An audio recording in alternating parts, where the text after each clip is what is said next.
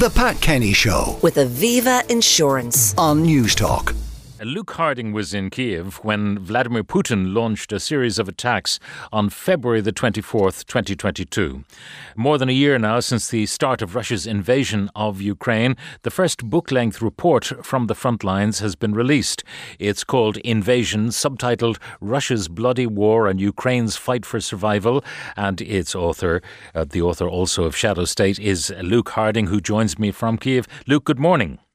Good morning, Pat. I think the last time we talked was about uh, Shadow State, and uh, it was a prescient book in terms of analysing the mind of Vladimir Putin and the kind of Russia that he was creating.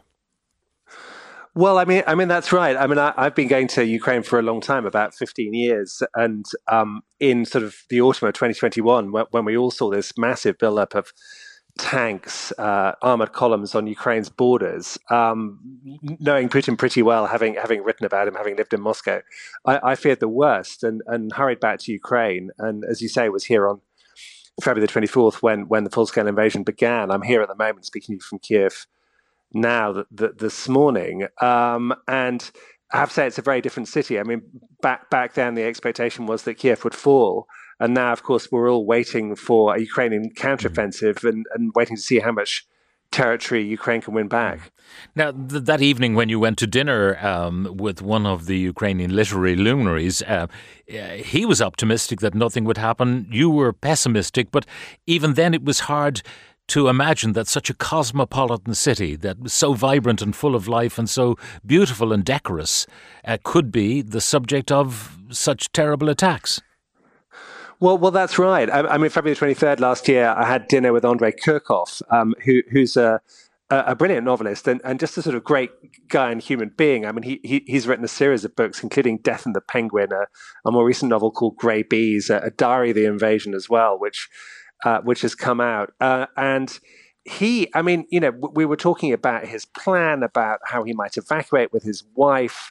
They'd fill the car with petrol, but it seemed it seemed unreal. I mean, we, we were eating borscht that he'd made, drinking honey vodka, um, and Kiev was was normal. And and Pat, Pat, the thing to stress, it was true then, it's still true now, is that this is not some kind of gloomy Soviet backwater. This is a modern European, vibrant city where you can see hipsters on e-scooters uh, whizzing around, a bit like in Dublin, where where there is good coffee, great food, um, you know, universities, people in the parks. Uh, this is a country that wants to be a part of Europe, wants to be part of the European Union, wants to integrate with the West. And what Russia has been trying to do is to to stop all that and, and to really to wipe out Ukraine as a, as a nation and, and as a people. Now, you know, Putin's grand plan, uh, you suggest in your book that uh, he was totally misguided. He doesn't use the internet uh, for fear of, uh, I don't know what. He is surrounded by uh, people who are supposed to give him intelligence. Uh, many of them are toadies who will not give him news he does not want to hear. But the war had unthinkable consequences. Sweden and Finland abandon neutrality. Uh, Germany abandons pacifism. This is now I'm quoting from your book. Hungary and Poland embrace refugees. UK abandons its attitude to its European colleagues after Brexit. Who would have thought? Certainly not Vladimir Putin. Yeah, I, I, mean there are so there are so many ironies. It's irony part on irony. I mean the first one is that Putin considers himself to be a, a sort of brilliant spy. I mean obviously he was he was in the KGB. Uh, he surrounded himself with with people from from Russia's intelligence services, with spies basically. And what his own spy agency told him was that Ukrainians would welcome their their so called liberation by Russian troops and would, would greet arriving Russian soldiers with flowers. Now, of, of course, they didn't. They, they, they, were greeted with, with, with mortars and with missiles and with really implacable antagonism and, and hatred from almost anybody. I mean, that was mistake number one. Mistake number two was his assumption that the West, including Ireland, the UK, European Union, was in some kind of terminal death spiral um, and would not be greatly delighted by, by his it. And of course, what we've seen is we've seen a rejuvenation of the West. We've seen uh, a, an incredible kind of coalition which has come together to support Volodymyr Zelensky and his government with with with arms, with weapons, with tanks, but also with kind of um, financial assistance and, and moral support uh, from from ordinary people, from from Irish people, from British people, and so on. And basically, Putin got it badly wrong, and, and we just have to see how far this blowback goes, and whether actually ultimately it pushes him from power. Now, you, you profile the two leaders. Um, in chapter three, you profile uh, Vladimir Zelensky and um, how skilled he is. I mean, cometh the man, cometh the hour, and how he tailored each and every one of his speeches to the various parliaments so they would resonate with uh, some of the experiences that those people had. You know, the Churchillian uh, echoes in the British Parliament, uh, 9 11 resonances in the American Parliament, uh, the Finns fighting uh, the Soviet troops in Finland.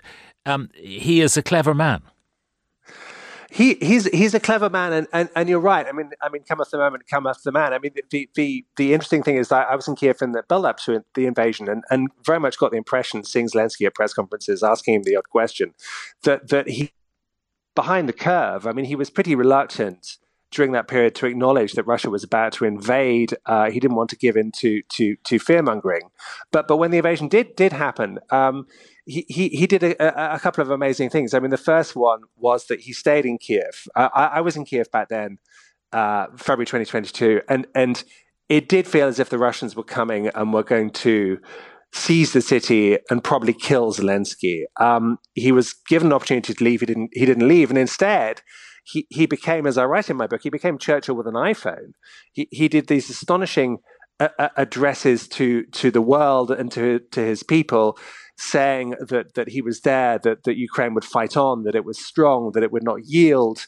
Um, and you just have to watch him w- w- when he speaks. And you know, there are, there are moments, Pat, where I can feel that the, the, the hair standing up on the back of my neck. Um, I mean, th- there was one recently when um, not not his trip uh, on Monday to London, but the previous one when he was addressing the British Parliament. Uh, and he said he was going off to, to see King Charles, who had trained as a pilot.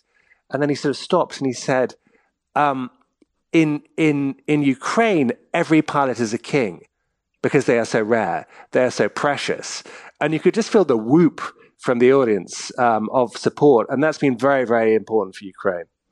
Now, uh, you have been in Kiev over the last days, and uh, yesterday we were talking to an eminent associate professor from Lviv uh, who was visiting Dublin, and uh, she told us that there were lessons to be learned from the attack, the multiple rocket attack on Kiev the other night, um, that the hypersonic uh, missiles of the Russians were actually stoppable, which the Russians claimed they were not. Well, well, th- that was the, that was the story I wrote for the Guardian yesterday. I mean, I was in Kiev when the bombardment started, and, and it's it's strange. It's strange being in a in a European city in the middle of, of the biggest war since 1945 because you get you go to bed as usual, uh, and then uh, about 2:30 a.m. At 2:30 a.m. there was this kind of enormous wailing noise. It's the air raid sirens going off. You can't miss them, and you kind of rouse yourself wondering what, what's going to happen next. And I went to the balcony, and then suddenly there were these kind of massive growling rumbles, flashes in the sky, uh, booms. Um, and you know, it's not immediately clear whether that's Ukrainian air defense working, shooting down Russian missiles, or it's sort of explosions of Russian missiles landing. But this went on for about sort of half an hour, 45 minutes. And of course, you can't sleep after that. You're just fired up with adrenaline. And, and it seems that, that actually the Ukrainians shot everything down. They shot down 18 missiles, including six of these hypersonic Kinzhals. And I think I think the kind of the, the, the, big point is that that this military assistance, whether it's air defense systems, whether it's Western battle tanks, uh, you know, whether it's other stuff, is making a difference and enabling Ukraine to hold, hold back the Russians and you know let's hope to move forward this summer. Now, in your book, um, there is some horrifying stuff. Uh, you have a chapter on Bucha, a, a, a, genteel suburb, I suppose, of Kiev. You've got a chapter on Mariupol, which is incredibly moving. Uh, the conditions that uh, civilians and uh, troops alike had to undergo. You have a chapter about uh, what happened in Chernobyl when they uh, arrive, indifferent to the fact, the Russian troops, that they could be contaminating themselves unwittingly. and then the, the Zaporizhia nuclear plant. Um, it's quite clear that there are multiple, multiple war crimes committed by troops on behalf of Russia. Yeah, and actually, it was interesting. Sort of Pat writing the book. I mean, I mean, I sort of felt I had to tell these stories, these human stories, and to, to, some degree, it was cathartic. I mean, especially after Bucha and Mariupol last um, April. Uh, I mean, I went I went to Bucha just after the Russians sort of left left town, head, heading north, and I, have done a lot of war. I've, I've covered the wars in Iraq and Afghanistan and Syria and Georgia, but it was really, I, I think, probably the, the, the worst thing I've seen. I mean, you'll remember the images of bodies on the streets. I, I talked to one woman whose 24 year old nephew was taken away by by Russian troops, uh, and she she she peered over a, a, fence on her street and saw that they'd broken his arm. The soldiers were interrogating him, and then he disappeared for three weeks.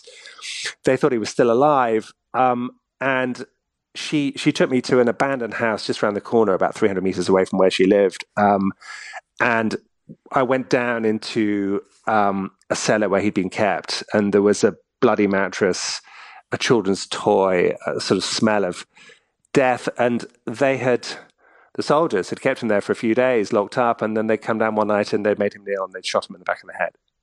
Uh, and she, the woman I was talking to, had to bury bury his his body, quite a small guy, in her garden.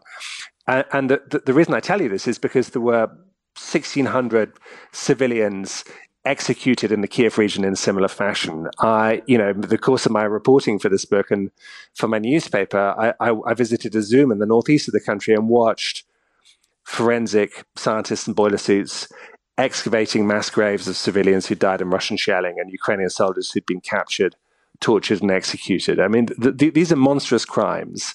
I, I think when the Ukrainians talk of genocide, that they're that they're right because the, the project Putin makes no secret about this, is to kind of exterminate Ukraine and Ukraineness and to turn it into a province of Russia. Um, and when this war is over, I, I think there will be prosecutions um, and investigations f- mm. for years and probably decades. But will there be any reckoning for Vladimir Putin? Because, I mean, he is the author of all of this.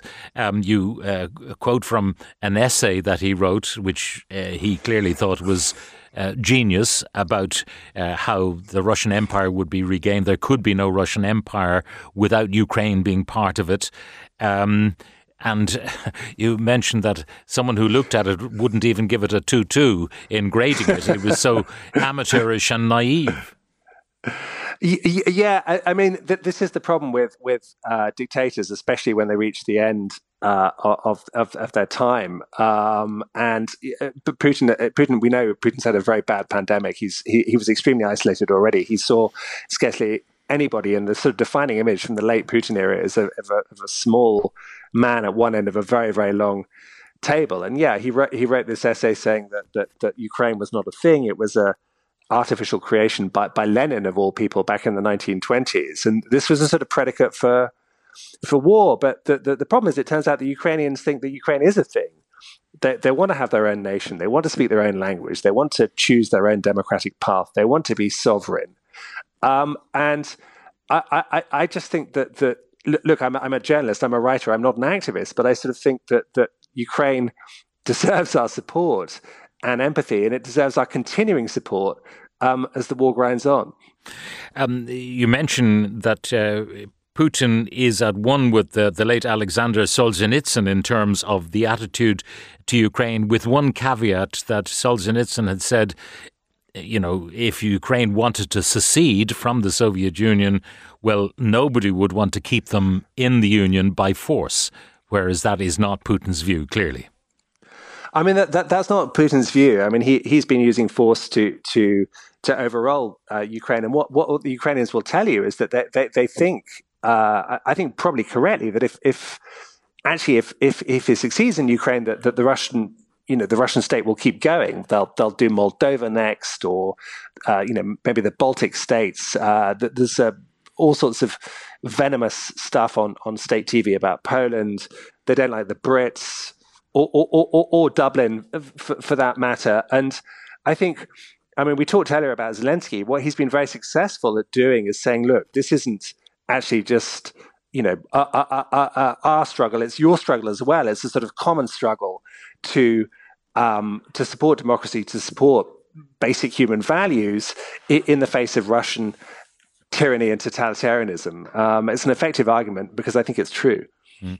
Um, Macron at one point didn't want to characterize what was going on in Ukraine as war crimes because, therefore, if there were war crimes uh, going on, then they would have a moral imperative to act. Um, he's changed his tune somewhat. Well, he has. I mean, Macron, I think, is probably in my view, he's probably Europe's most brilliant politician, but he does have this habit of, of freelancing, going off to see Vladimir Putin before the war, believing that, that he, Macron, could persuade Putin to back down, recently dropping in to see the, the, the, the Chinese. Um, and it, it is quite curious, but, but I, I, I think the major point is, is one we touched on, that there has been extraordinary kind of unity between countries that, that, that had had problems, issues, whether it's Brexit, the the protocol, or whatever. But but actually on Ukraine, pretty much everybody agrees. And and the other thing, of course, we've seen is we've seen a, a we've seen a rejuvenated America. We've seen that the Biden administration bounce back, uh, equip the Ukrainians with all sorts of sophisticated weapons, and, and, and, and a Western world, a democratic world that, that has been that is now really, I would say, more more united, more more cohesive than at any time for the past sort of two or three decades. Well, uh, so much more to talk about, uh, Luke, but you will be in Dublin, I believe, on Saturday as part of the uh, International Literature Festival. Uh, you'll be speaking at two o'clock on Saturday afternoon in uh, Merrion Square in Sing. Uh, my thanks to you very much for joining us. The book is absolutely brilliant. If journalism is the first draft of history, uh, this is a comprehensive first draft, I have to say. Invasion, it's called Russia's Bloody War and Ukraine's Fight for Survival. And uh, to its author, Luke Harding. Luke, thank you very much for joining us on the programme. The Pat Kenny Show with Aviva Insurance. Weekdays at 9 a.m. on Newstalk.